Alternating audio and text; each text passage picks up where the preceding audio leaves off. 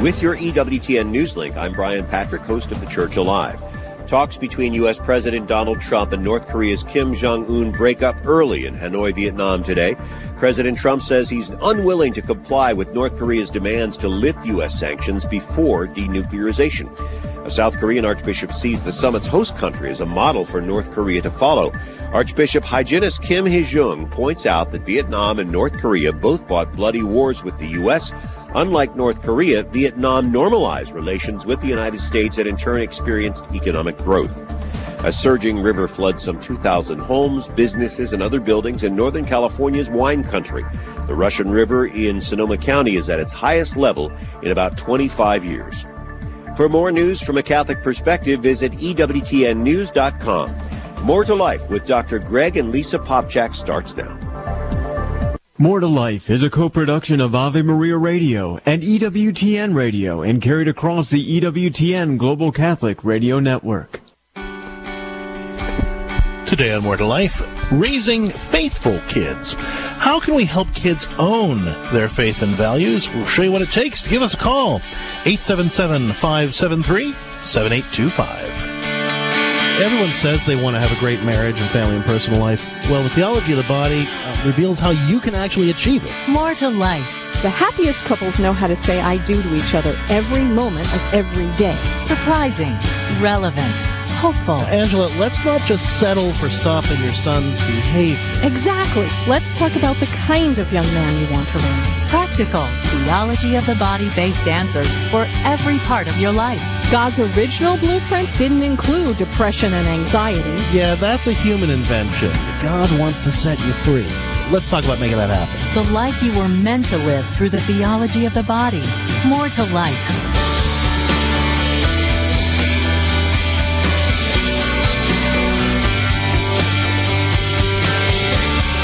Good morning, everyone. You are listening to More to Life on the EWTN Global Catholic Radio Network. I'm Dr. Greg Popcak. And I'm Lisa Popcak. And today on More to Life, raising faithful kids. We're talking about what it takes to help kids own their faith and values. We're asking you, what resistance do you encounter as you're trying to pass on your faith and values to your kids? Do certain people push back against your efforts? Do you experience certain situations that make it difficult to make those efforts stick? What are the obstacles that you experience as you try to raise faithful, godly kids? Give us a call at 877-573-7825. Again, that number, 877-573-7825, and we'll explore some ways that you can share your faith more effectively with the people that you love most. Boy, is this a tough one, it's right? Huge. I think that any parent who loves God, who is invested in their faith at all, would love, dearly love, to pass on their faith to their kids. But all we have to do is wake up in the morning and see that it's harder than ever. There are not a lot of supports out there to help us. There's an awful lot out there that's contradicting what we want to teach to our kids. So we really do have to be very mindful about doing this well. I'm hoping and praying as a mom myself that because the world has gone absolutely crazy as far as I'm concerned, that maybe because we have to be more intentional about it, we have to look through it, look through our minds and say, how can I make this moment holy for my kids? How can I connect them with God today? How can I help my child know that he or she is a son or daughter of God? Really being very thoughtful and prayerful about it, that maybe it will be a moment of light when we do that to our children. It'll be a moment that will make sense for our children in the craziness and darkness of the world. Because when I think back to when we think we had, and I have air quotes going on here, you can't see that, I'm on the radio.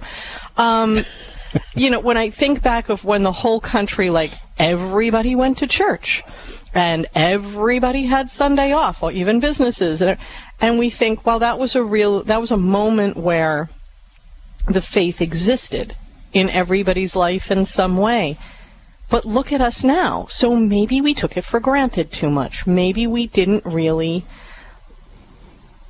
live it fully. We just kind of went through the motions, and I'm hoping and praying that this is an invitation. All the craziness of the world, all the things that our kids are being exposed to and go through every day, is an invitation to say, hold on, let's take a step away from the crazy and find God in our hearts, in our home, in our family. And to be intentional about it. And to be intentional, and that's the word I was looking for before. Yeah, I think that, you know... Thinking out loud. Right. No, culturally, I think you're right. I think that there was a time when people went to church more often.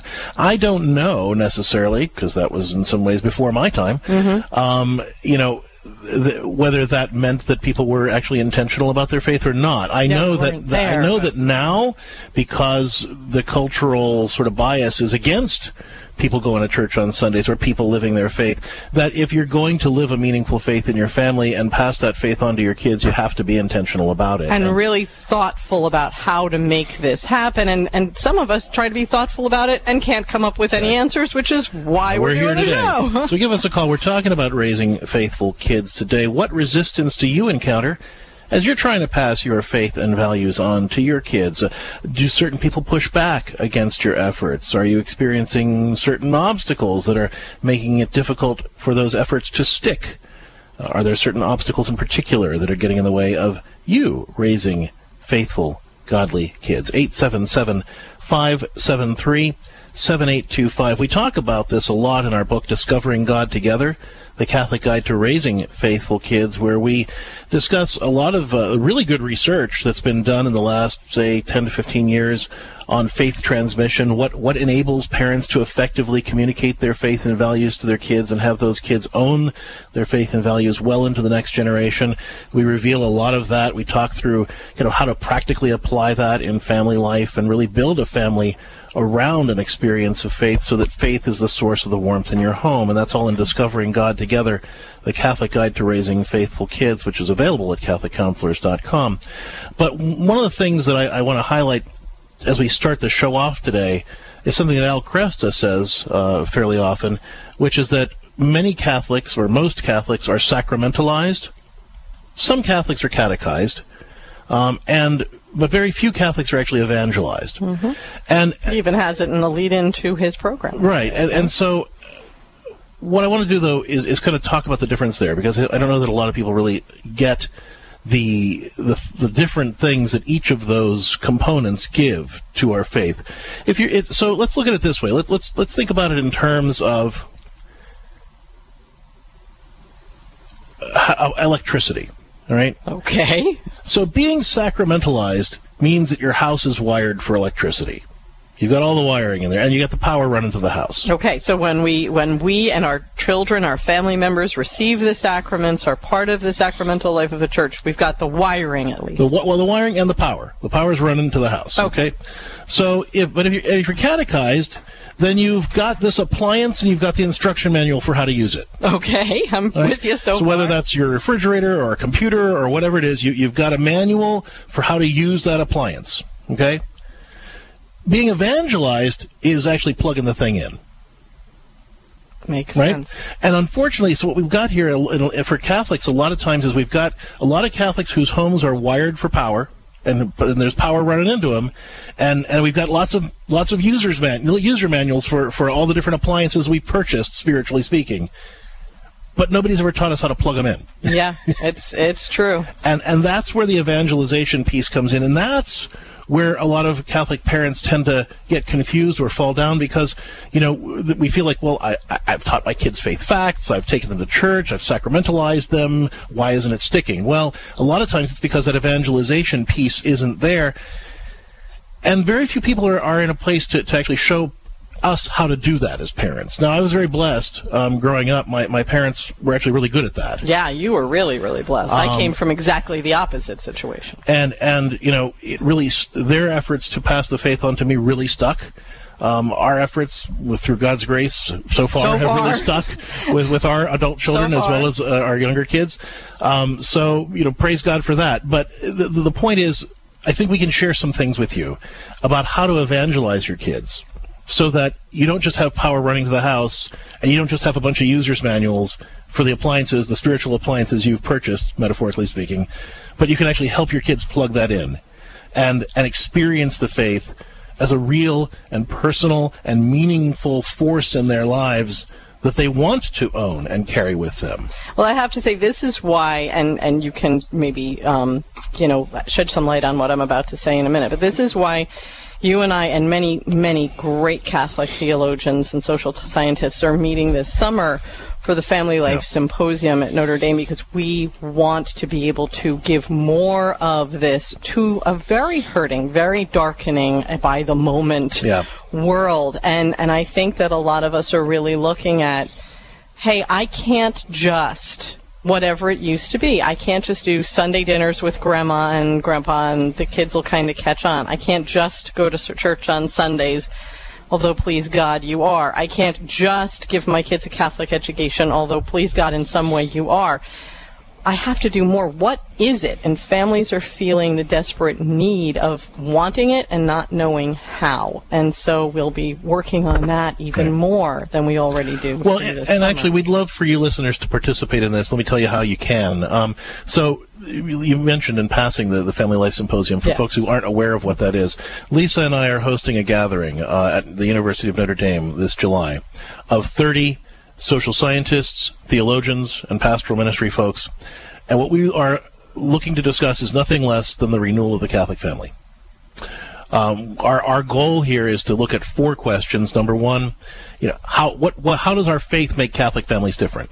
How are Catholic families called to be different from other families? I don't think most people could answer that question. Number two, how is a domestic church-based spirituality different?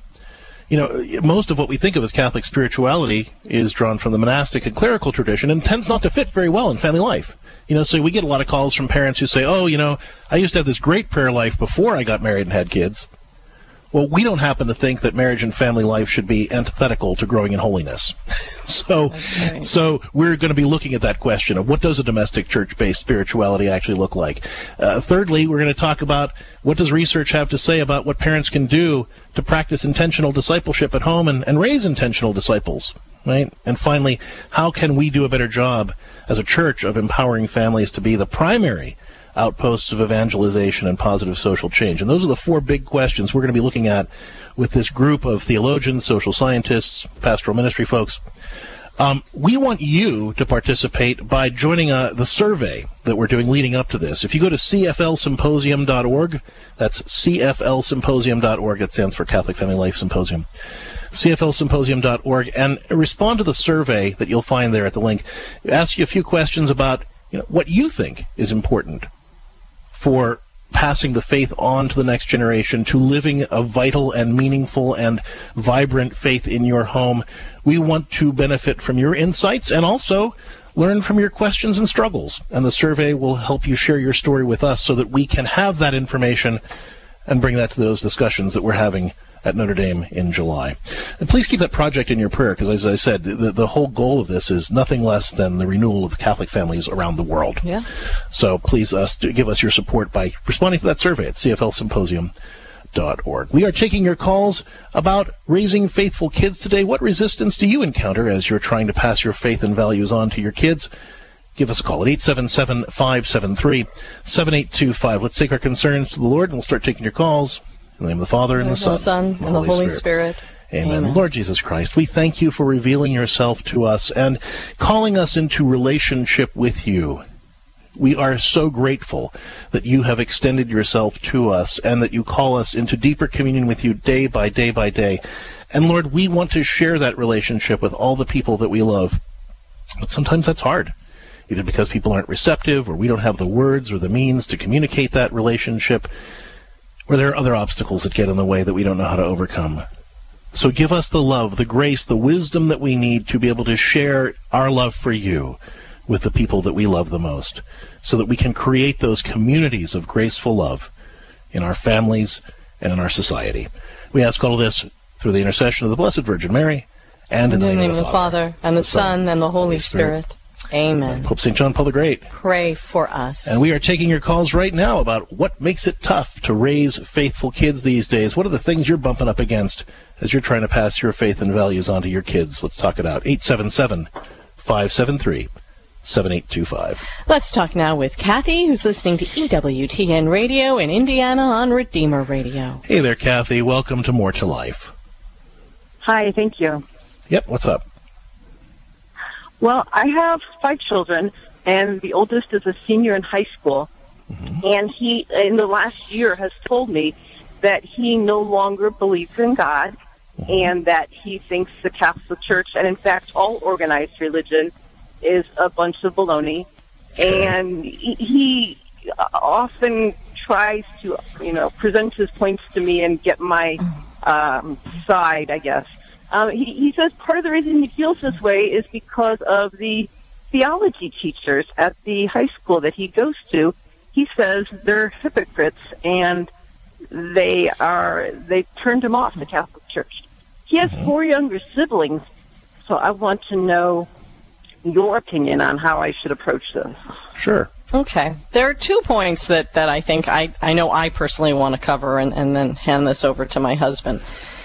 The first one is the more important one, which is I really want to make sure this kid is having some experience of a relationship with Christ apart from going to Catholic school. We'll talk about that one in a minute. The second one, though, if we take this idea that he's saying, my teachers are all hypocrites, I would have a conversation with him about how he knows that. Okay? How does he know his teachers are hypocrites? They can only be hypocritical if there's something to be hypocritical against, a gold standard, something that is put out there as a great way to live, a way to be holy, a way to be just, a way to be a good person, and that's the teaching of the Catholic faith. And I think that a lot of us are dealing with this right now as we see some of the major failures that have happened in the infrastructure of our church. And we're saying, well, you know, then it must all be right. No, that doesn't mean it's all wrong. That means people are sinners and there were terrible failings, but we wouldn't even know that there is anything that is wrong about the way someone lives if we didn't, A, have the teaching that taught us what's virtuous and right and good and holy, and B, intuitively value it in some way that says, people should be like that, yeah, so yet they're not. So that's first question, the number Kathy, one needs to be, how do you know, yeah, like you said, Lisa, how do you know that they're hypocrites? Because basically what he's saying is, I believe what the church teaches, and they're not living up to it. And he doesn't know that. Even know that he knows. He's not acknowledging in his own mind that there is something there that he values and believes in, but he's disappointed and angry that people aren't living up to it, which of course means, hey, son, that's an invitation for you to live up to it and know it better so that you can be that light even to your own teachers and even to the church. Well, one thing that's important to know, Kathy, is that the teenagers are, faith evolves in different stages throughout early childhood, middle childhood, adolescence, and adulthood. And the stage that your son is in, and all teenagers are in, is the relationship stage of faith. And when you're in that relationship stage, you tend to believe that faith is true to the degree that it either facilitates your relationships or see it played out in your relationships, or it makes your relationships better. And you tend to believe that it's false, faith is false, but based on how it complicates your relationships, or you don't see the people in your relationships living it out, or it somehow makes your relationships worse. Okay? And your son is basically saying, you know, I don't see the faith making a difference in the lives of the people around me. So what he doesn't believe in isn't God. He doesn't believe in the people around him. And good, he shouldn't, because they're hypocrites. And I think you want to validate that. That said, let me ask you a question. This goes to what the first point that Lisa was making with a personal relationship. What do you guys? How do you guys pray as a family, and how do you pray with him? Before bedtime, with everybody in the family. Do you pray with him individually? No. And what's the prayer at bedtime like? Other than at the, you know, as they leave for school, God bless you, have a good day. That's okay. And what's your nighttime prayer as a family look like? He says they're very rote, so it's things like Act of Contrition, an Our Father, and a Hail Mary. Do you guys ever just pray about your concerns as a family, or about about how God is, for example, do you ever find out like they have a test coming up the next day and, Lord, please bless my son's test and help him to do well with this and let him know how much you love him. And I mean, that kind of a prayer. Straight out, Lord, please help my son. He's confused. He's angry at the hypocrisy he's seeing around him. Please lead him and guide him and let him know you're there. Do you ever do that? No, not out loud to him. Okay. So would you know how to start? Because I think that's going to be your next step. Okay.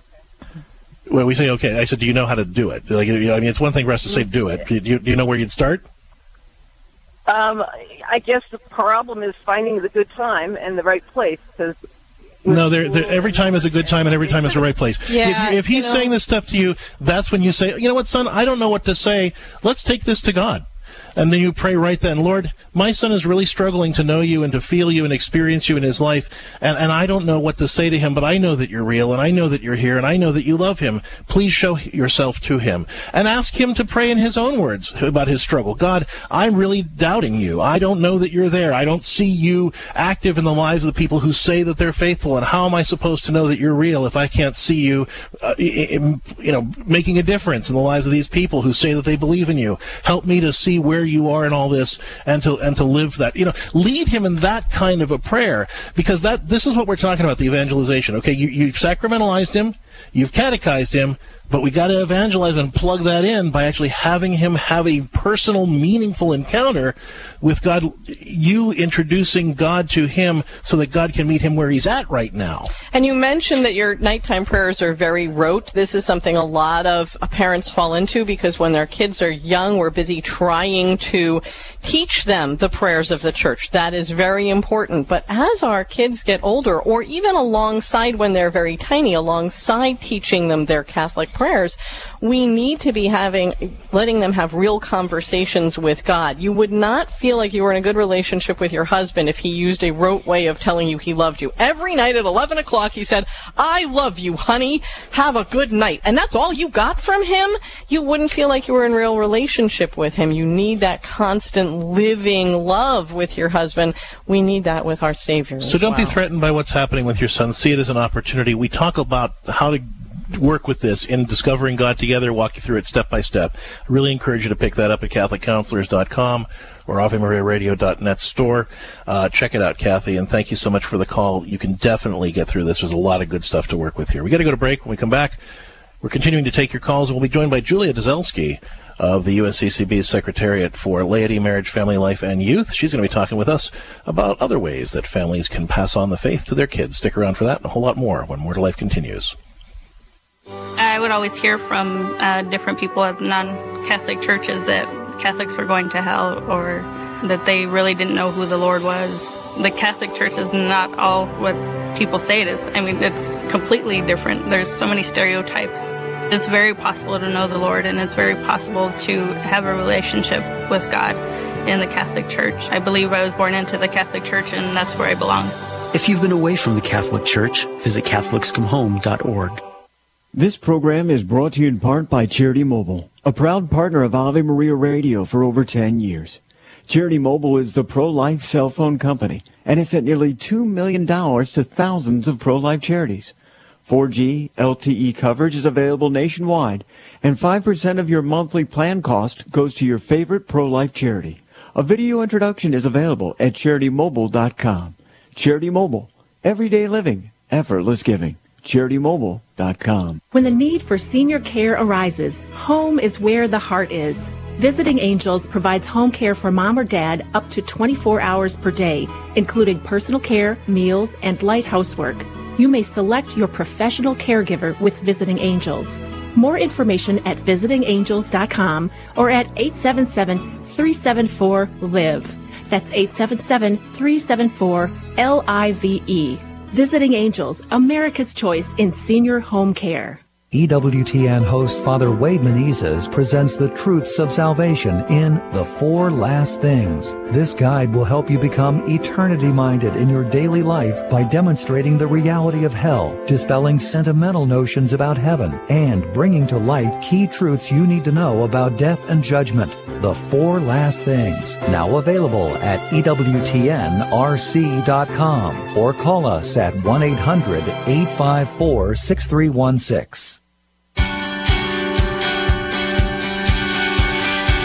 Welcome back to More to Life on the EWTN Global Catholic Radio Network. I'm Lisa Popcak. I'm Dr. Greg Popcak, and we're talking with you today about raising faithful kids. Joining us right now, Julia Dozelski. She's the Assistant Director of the USCCB's Secretariat for Laity, Marriage, Family, and Youth, and she's here to talk with us about some ideas for how parents can make Jesus come alive for their kids. Julia, welcome to More to Life. Yeah, good morning. Thank you. So nice let's talk about this. On this bright sunny morning. This idea that, you know, it's hard sometimes for kids to experience this God that we can't see in real ways and have a meaningful relationship with Jesus. How can parents bridge that gap? What are some ways? Absolutely. It's probably one of the biggest questions on parents' minds is how do you help your children really become best friends with this God whom they cannot see? And I want to begin by just briefly explaining that I went to a mother's conference recently that really got me thinking about how to do this, because the topic was the long-term benefits of reading aloud to your children. She emphasized that she still reads to and with her children in their high school years because the benefits are huge in many ways. And so I began to think, how can this activity be related to transmitting the faith, which is such a challenge for today's parents? So reading stories does open the imagination to the possibility of faith, because different forms of literature depict in one way or another this human drama that we all experience, although the pervasiveness of screen time can inhibit this. But by suggesting stories, I don't mean to downplay Jesus into some just, fictional character like all the others who's just, the greatest hero of them all, but to make him more accessible. So starting, I think, with just reading to your children, preferably good literature, stories. Real Presence Live. Religion has understood things about the way humans function long before science was able to prove anything. Local. It's always important for all of us to kind of look externally and say, what about these families? They are just like the Holy Family. They're experiencing the same persecution. Engaging. Jesus wants to be with us. I always think of that as at the heart of the Eucharist. Live. A mystery, then, of the Rosary allows us to see a teaching of the Church, but to be able to go deeper within that teaching.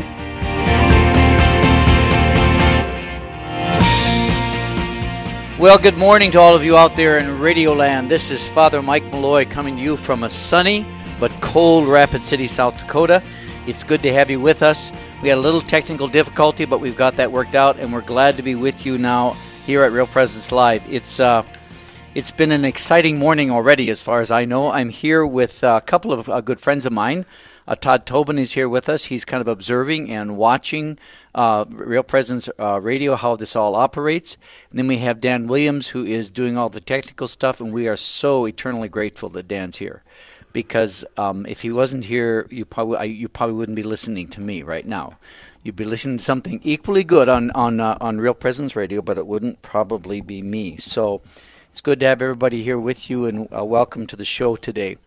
Let's begin, Gregory, just a little bit of a summary of what's going on today.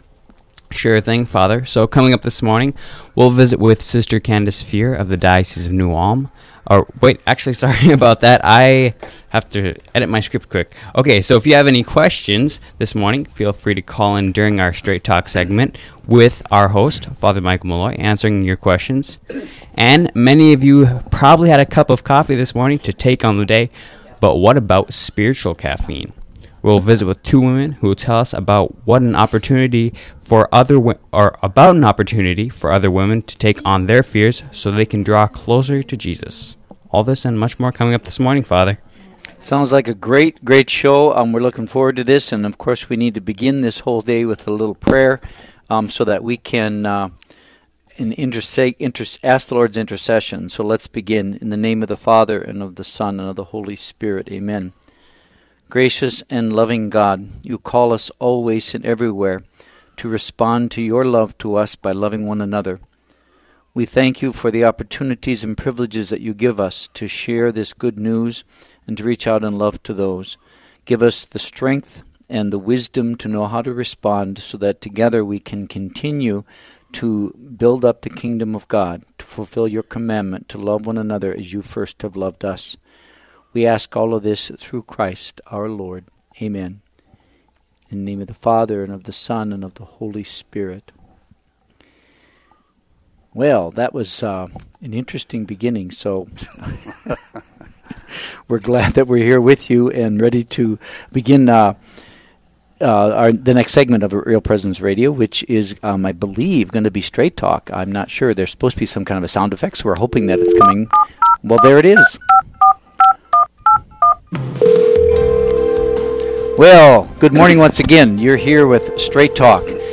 This is Father Mike Malloy coming to you from Rapid City, South Dakota. We're interested in what you have to say, what your thoughts are, what your questions are. We're interested in having a good, solid conversation. If you're interested in sharing a comment or a thought, please call 877-795-0122, 877-795-0122. Or you can leave a question on the Facebook page for Real Presence Radio. So either way, we'll get those questions and we will be able to respond to them. So let's begin talking about all the very interesting and amazing things that have been going on in this area in the last few weeks. One of the things that came about that was very interesting was a legislative decision that was made here in South Dakota that one of the things that was on the legislature was that they were going to try to pass a bill that required priests to be regular reporters of child sexual abuse. And that was defeated in the peer legislature. So it will remain as it has been in the past, where, of course, all of the people that are normal reporters for sexual abuse, but clergy will not be required to report. And that was an interesting decision that was made, and it was a very close vote as I remember it, and the decision that was made was based on, I think, our understanding in the Catholic faith about the fact that a priest most often would hear those kinds of questions or concerns in the context of confession, and how important it is for us to maintain the inviolability of the sacrament of confession so that people can feel comfortable and confident sharing what they need to share in the confession. So we have a listener question. Judy from Barnesville. Our prayer group has a question. In Mark 9:2-13 it says, Elijah will indeed come first and restore all things. We are wondering what Elijah has to do with the second coming of Jesus. We are assuming the passage is referring to the second coming as he was here in the Old Testament. Please help us understand this passage. That's a great question, Judy, and your prayer group from Barnesville. Now I'm gonna have to be a little bit of honest unsureness about responding to this question. But the prophet Elijah was one of the great prophets of the Old Testament. And in Jesus' time, there was always this notion, as it says here, that Elijah would come again, that there would be this great prophet that would come again and would announce the coming of the Messiah. So Jesus in his time on earth is of course the Messiah, but people aren't necessarily conscious, aware that in terms of Jesus' time on earth, and so he's sharing with them the notion that there will come a great announcer who will announce the coming of the Messiah. And Jesus uses the Old Testament imagery of Elijah. In another part of the Bible, if my memory serves me right, he also talks about John the Baptist being that voice, that one that came that announced the coming of the Messiah. So I'm not sure that in this particular passage Jesus is actually referring to the second coming so much as he's referring to the fact that he is the Messiah who has come into the world and that he was announced by John the Baptist. That would be my sense of that in terms of this, without going in a little bit more deeper and looking at the passage and the context in the Gospel of Mark. So I hope that helps, Judy, for you and your prayer group. If not, you can certainly call back, because it's Straight Talk, and Straight Talk means that we have to be straight and we have to talk. So I'd be happy to help any more if I could in that regard. You're listening to Straight Talk with Father Mike Malloy here at Real Presence Live. The number is 877-795-0122. If there's a topic, a question, or a curiosity that you have that you would like us to talk about, please do not hesitate to give us a call. We're heading into the Lent season in not too distant future here. Today is the end of March, so in about 6 or 7 days we're going to be heading into Lent. And of course, Lent is one of the probably most important seasons of the church year in the sense of us opening ourselves up to a deeper relationship with the Lord. And that's the importance of what Lent is. Lent is about us opening ourselves to a deeper relationship with the Lord. Part of Lent, and a significant part of Lent, is that we choose to give up something. We choose to sacrifice. We choose to deny ourselves, to open ourselves up to a deeper awareness and presence of the Lord in the context of that whole holy season. And then as we deny or we fast or we give up something, we also turn our attention to a deeper prayer, a deeper understanding, or a deeper openness to the Lord and trying to understand what it is He wants for us in our lives. And so there's always two sides to the Lenten season, that openness, that denial of ourselves to prepare ourselves, to open ourselves up, and then doing spiritual practices that really invite us into that deeper relationship with the Lord. So it's an exciting, wonderful time, and certainly not too early for people to begin to think about what are they going to do for Lent, what are they going to give up for Lent, what are they going to do in addition to their normal religious practices to help them really benefit from this holy and wonderful season. So maybe you have some thoughts or comments, maybe you have some good ideas about what would be good practices for you to engage in the Lenten season. Again, the number is 877-795-0122, 877-795-0122. So I'd encourage you to think about that and maybe call in and offer some help. One of the things that I remember as a child growing up that was truly probably the best Lent that I ever had in my childhood was my parents made us turn off the television. And of course, we thought we were going to die as kids. We thought we couldn't possibly survive one whole day. That Lent became one of the most meaningful experiences of my life because we didn't have the constant presence of the television in our lives. We were able to, in a very real way, reconnect and connect in a deeper way with our brothers and sisters, with my parents. And I still remember all these many, many years later what a wonderful time that was to sit around as a family and play games and talk to each other. It was a truly wonderful gift. A good encouragement, a good thought maybe for Lent for you this year is to say, you know, what I need to do is we need to fast a little bit, from social media. Maybe we need to fast a little bit from the television. Maybe we need to, and replace that. No, not just give up, but also replace that with some kind of really meaningful family activity. It could be taking a walk if the weather allows it. It couldn't be going outside and playing in the snow. It could be playing a card game or gathering around the dining room table for a supper and an extended vacation or extended visit. Whatever that is, it's a great opportunity for us to be serious about the Lenten season and to really deepen our relationship with the Lord and with one another. Again, perhaps you have some thoughts or ideas about Lent for yourself. Again, the number is 877-795-0122. You're welcome to call in. This is Straight Talk, and I'm Father Mike Malloy coming to you from Rapid City, South Dakota. I have to tell you, you're probably wondering where my sidekick is, Andy Shaw.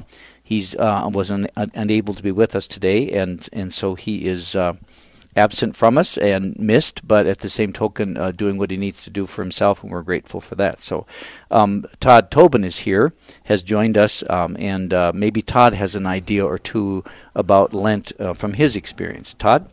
Good morning, Father. Thank you very much for the opportunity to participate with you this morning, and I hope that Andy Shaw is enjoying his day off. Yeah. So, you know, for Lent, for me, growing up, there was often the experience of just giving something up. And as a child, it meant more of a punishment than a sacrifice. It wasn't until I was older that I began to embrace and understand the premise of a sacrifice. It started out in baseball with a sacrifice fly, and it went on to other aspects of it, into understanding that there truly is a sacrifice, which is going without. And as an adult, I look at it sometimes thinking I'm going to be punished for giving something up. But today I look at it as a sacrifice and what it is that I choose each Lent. And it gives me a deeper spiritual meaning every time that we go through Lent. Yeah, that's a great way to look at that. That we oftentimes think of sacrifice as something that's painful or hard. And yet when we can enter into it and say, for the sake of a deeper relationship with the Lord, oftentimes obviously sacrifices are for the sake of someone else. Lord, whatever suffering I might go through, whatever difficulty this might present to me, I offer this to you, and especially for the benefit or the blessing of whoever it might be that I'm wanting to pray for, or wanting to be a part of. So sacrifice is not a bad thing, and sacrifice is a good thing. It's just an uncommon thing in our culture today. So can I share one example of what I like? During Lent, one of the practices, I try to do this year round, but I make an extra conscious effort during Lent, in addition to whatever I would sacrifice at a personal level. I like to dedicate each hour during the working day to someone, knowing that their needs, and so it helps me stay focused at a personal level on my job or whatever it is that I'm doing. But each hour on the hour, I have a list of people during the day that I'll dedicate my work and my efforts that day to the work for carrying Christ's message and all my affairs to an individual that is in need. And I find that that was a beautiful gift that I learned from a Jesuit years ago, and over the years I've made that as a part of my life. That's a wonderful example of how you turn this into something very positive and very good. You're listening to Real Presence Radio. This is Straight Talk with Father Mike Malloy. If you have questions or concerns about Lent, we've been talking about that. It can be anything else that you want to talk about, whatever's in the news, whatever is in your heart and mind. Please call 877-795-0122. As I think about what you just said, Todd, I mean, I think sometimes we want to make Lent, we want to make any spiritual activity something extraordinary, over the top, different, instead of saying, I'm really to look for creative ways in which I simply engage in my life in a more intentional and a more deliberate way. For example, like you said, I offer my work hour by hour for someone else. A very simple kind of thing to do, and yet can be so rich and so rewarding. So, you know, as we think about Lent and moving into Lenten season, it's like we don't need to think about huge and complicated and difficult penances. We need to think about simple, ordinary ways that we can really intentionally focus ourselves on the Lord and reach out to a deeper relationship with Him. So it's not terribly difficult. There are rules for Lent, you know. In any time we have a rule, the Church always gives us rules, but the rules are the minimum; they're the basic, you know. And so, in order for us to appreciate the importance of fast, the Church says we need you to fast on Ash Wednesday and on Good Friday. In order for us to appreciate that on another level, we're asked to abstain from meat on Ash Wednesday and the Fridays of Lent. You know, those are basic minimum things. And what they're inviting people to do is a deeper reflection, to ask themselves, why should I give up meat? Why is that important? What am I going to gain from that? And to really enter into that deeper sacrificial nature of Lent. So I think that's important for us to appreciate. And Father Pete Kavorik, a very dear friend of mine and yours, of course, years ago I used to laugh when he would say, we Catholics are the best because we have the most rules and we priests wear the coolest clothes. And I often looked at that as a perspective of a beautiful way of making light of the rules, but the rules are very important, and the richness of them and understanding them has been a huge part of my growth. Yeah, I mean, and so we try to embrace them in a proper spirit. We don't just see it as a punishment, as you said, or what do I have to give up? But we see it as this is an opportunity for us to a deeper and richer experience of our relationship with the Lord and one another. You're listening to Straight Talk. As Father Mike Malloy, I'm here with Todd Tobin, and we are. You're invited to call in to share your thoughts, your questions. 877-795-0122 is the number. 877-795-0122. We've been talking a little bit about Lent and about, of course, some of the rules.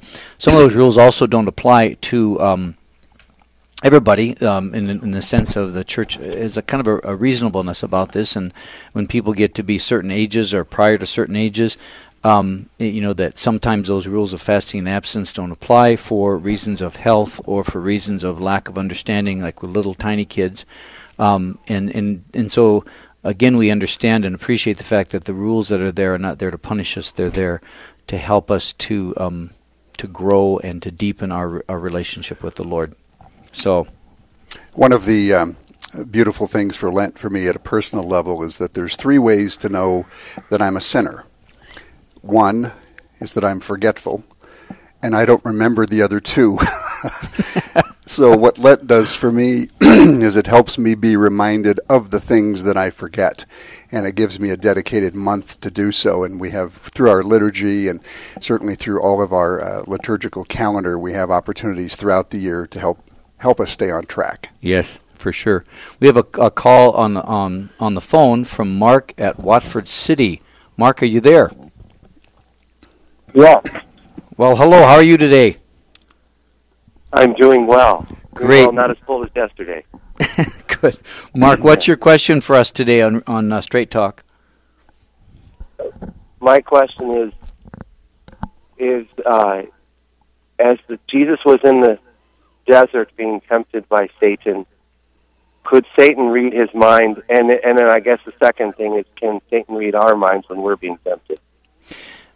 You know, Mark, that's a great question. I really appreciate you asking that, and it really it does evoke a lot of a response. My understanding is, in terms of the demonic relationship with us, is that you know, when Jesus was in the desert, obviously he would have been hungry. So in his mind, in his thoughts, he would have been conscious of his stomach growling. He would have been conscious of his you know, the fact that he was hungry, and the devil can be aware of the things that are in our minds and in our hearts, the things that are within our conscious. He can't insert thoughts into us, as far as I understand it. He can't make us think about certain things, but he can play on the imagination. He can play on what's going on in our mind already. A related kind of thing is, you know, one of the things we're encouraged in terms of our spiritual life to try to develop virtues. And when we engage ourselves in vices or in sinful behavior, then, you know, we store in our minds, in our imaginations, images, thoughts, ideas, and, you know, the devil can play on those and use those in a way to tempt us further or pull us away from the Lord. So I think the devil can interact with, or example, and play with the thoughts and the emotions and the imagination, the things that are there for us. He can't insert them. He can't bring them in. And in terms of whether he can actually read our thoughts, I think he can only respond to what's there, in terms of what it is that we're thinking, what it is we're thinking. I hope that helps. Thank you. You bet, Mark. It's good to have you on on Straight Talk. So have a good day. Thank you. You bet. Take care. If you're interested in asking a question, maybe something you've heard already, something that is curiosity to me, or as Mark did, just a question that obviously he's been thinking about, the number is 877-795-0122.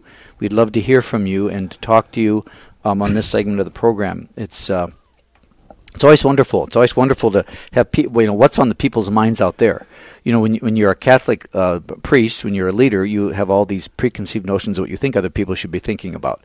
What I think is important may not be what somebody else is thinking is important, and we're always interested in hearing what it is that your thoughts or your feelings. So if you have a question or a concern, if you have a comment, 877-795-0122, we'd love to hear from you about that. So, Father, I was reflecting on Mark's question about Jesus in the desert for 40 days, and as the older I get, I learned that there's an amazing connection to just understanding how Jesus led by example.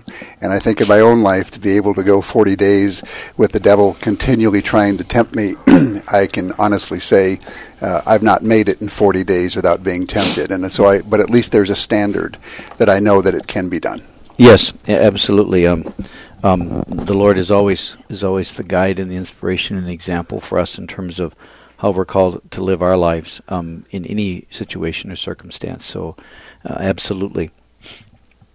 Shifting away from Lent a little bit, it's another topic that was interesting to me, and I haven't read a whole lot about it, but we have a movie coming out, Unplanned, which is a story of a young woman who was involved with Planned Parenthood and then saw her way free of that and saw her to become a great pro-life champion. And the movie received an R rating, and I'm not exactly sure why or what the content of that is. I just know that this is a hot topic that is very much in the hearts and minds of, I think, all people of goodwill. In the whole advancement of the people promoting abortion at any level, up to and including the birth of a child.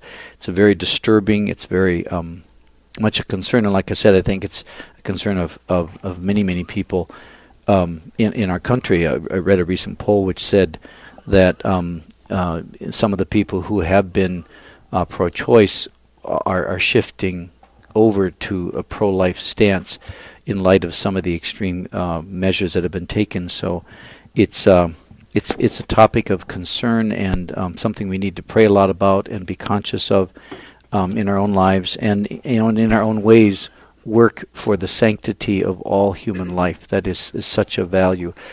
I was talking to a group of I think it was seventh graders not too long ago. We were talking about this topic, and I said, what's real important for us to appreciate about when you're talking about the reality of abortion and the fact that the Catholic Church doesn't agree with that, we're saying that every human being has a dignity. Every human being is loved and cherished by God, and we are called. When we talk about being called to be pro-life, it doesn't. It certainly means writing our congressman. It certainly means working in the ways that we can to stop the legislation and the things that really destroy the dignity and the sanctity of human life through abortion. But it also means in our everyday lives, that we treat each other with dignity and respect, that we look at every person we encounter and say, you are a child of God, you are to be loved and cherished, you have a dignity. Even if you do something wrong, even if you screw up, and that doesn't mean you aren't required to be called to accountability for the poor choice you made or for the sin you engaged in. But at the same token, we are always called to treat people with dignity and respect. And so one of the ways that we can champion the right to life, the dignity of the human person, is in a simple way like that. In addition to those larger and more serious efforts that we have to put forward in terms of legislation in our country right now. So that's another topic that's of interest and certainly important for all of us. We're on at Straight Talk, and we got some few minutes left, so we have plenty of time for more calls. 877-795-0122. If you would like to call and share a thought, a comment, a question, you'd be welcome to do that. This is Father Mike Malloy. I'm here with Todd Tobin. Dan Williams is running our electronics for us, and we're grateful for that. So give us a call, 877-795-0122. Any topics of interest to you these days, Todd? Well, one of the comments I wanted to make is I work for the Diocese of Rapid City. I'm the development director as of this past October. And again, thank you and Bishop Gruce for the opportunity. I just wanted to give a compliment to Father Mike. For those that don't know him personally, his extraordinary enthusiasm in life and his positive energy is really amazing, and so what he brings to this show and what he brings to his everyday life in the Diocese of Rapid City, I just want to thank you for the great work you do and for leading by example. Thank you. Appreciate that, Todd. I think some people would say I'm sort of childish because, it's interesting. I go about my life, and sometimes things just strike me as funny, and they're not necessarily in and of themselves funny. They just, and I sometimes have these thoughts in my head that I sometimes that I can find humor in a lot of things, things that and I that does help. I think it's one of those ways where maybe kind of pulling together the things we've been talking about today is that sometimes we have to be able to look at life and say, it's not all that serious. Seems serious, seems pretty much of a problem right now, but we can find some sense of joy and humor in it enough to relax a little bit. and to let go. So I do try to do that, because there's a lot of stuff in life that's heavy and a lot of stuff in life that's serious. So. Years ago, when I was going through a very heavy experience, as you're referring to, a mentor, fortunately, in my life, a good Catholic man, sat me down, and he helped me understand that that to observe that when I'm laughing, I'm not thinking. Mm. And it took me about a couple of weeks to observe that, because I was so caught up in my own problems that I couldn't see it. And I was realizing one day, as I was laughing, it was impossible to think about anything else. And then he said, now that you've made that connection, make the connection that when you learn to laugh at yourself, there will be an abundance of humor throughout the day to disengage your mind from going to those negative places. Mm. And I so enjoyed that perspective, and I embrace that to this day. That's very good. And the other thing I think about is the importance of our prayer. You know, when you begin your day, where you focus and you remember that all that you are about and all that you are ties up with God, and that ultimately that God that you're tied up with loves you, then you can look at the day as it unfolds and you can say, well, that wasn't that important. That wasn't as significant as maybe at the moment I thought it was. And I can learn to find a certain kind of peace and joy in my life, even in the midst of the chaos that sometimes goes on around it. And I think with that comes a sense of humor and a deep and abiding sense of joy. So those things are all important. Okay, we have another question here. Tanya is from Fargo. Tanya, are you on the line with us? I am. Good morning, Father. Hi, Tanya. How are you today? I'm doing pretty good. Sun's out. It's a beautiful day. You bet. It sun's out here, too, so we're grateful for that. I think we're supposed to get up to a whopping like 20 above, so we are thrilled to death. I mean, we're going to run around outside with gosh. Our shorts and short-sleeved shirts on. We're so excited. So, Tanya, what's your question for us? I had a question, Father. When you give up something for Lent, or you're doing something for Lent, and for Catholics, we're like, oh, what are you doing for Lent? You know, are we supposed to tell each other what we're doing, or should we be like, I'm not telling you, or like, how should that conversation go about? Should we even be asking? You should say that's none of your business, right? Great question, Tanya. Thank you. I think it's. I mean, I don't think there's any hard and fast rule whether you should or shouldn't tell people. I think if you're asking the question, you want to say like, why? You know, if I'm asking Todd what he's doing for Lent, if I'm asking that because it might be an inspiration and a guide for me, then yes, that's fine. If I'm asking Todd because I want to compare and see how much better I am than him or how much better he is than me, I think not. I don't think I would volunteer that information, because then it can slip very quickly into sort of a pride, and you can lack a real certain humility, like, look what I'm doing. I'm doing this and this and this. What are you doing? So I think a lot of it ties up with our motivation. And that's the thing you have to do, Tanya. You just got to ask yourself in all those situations, first of all, why am I engaging in this conversation? And what do I... what I hope to gain from it, you know, what's the benefit or the payoff. And so that would be my encouragement, to check your own motivation and go from there. Does that make sense? Sounds great. Thanks, Father. I appreciate it. All right. Appreciate it, Tanya. Thank you for being with us. Yep. Thanks. Stay warm in this balmy weather we're having these days. Well, sort of. It's interesting how relative weather can be, you know. It's like when it's 20 below and then it's 20 or 20 above, you're thinking, wow, this is fantastic. So well, that's why we live in the Dakotas, right? Where yes. We have 9 months of winter and 3 months of bad sledding. That's a really good way of looking at it. It's kind of amazing. So anyway, it's yes, there's all kinds of joys for us to reflect on, and we can even find humor in something as dismal as constant cold weather. So we're still with Straight Talk, Real Presence Live here, 877-795-0122. We have time maybe for another question.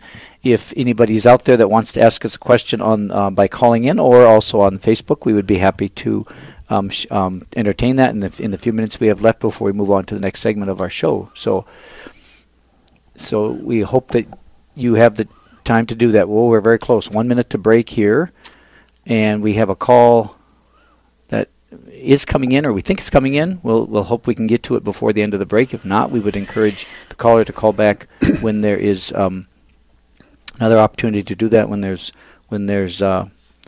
Straight Talk is on, because it's on every time there's Real Presence Live is on the radio. Straight Talk is there. So thank you for all the calls.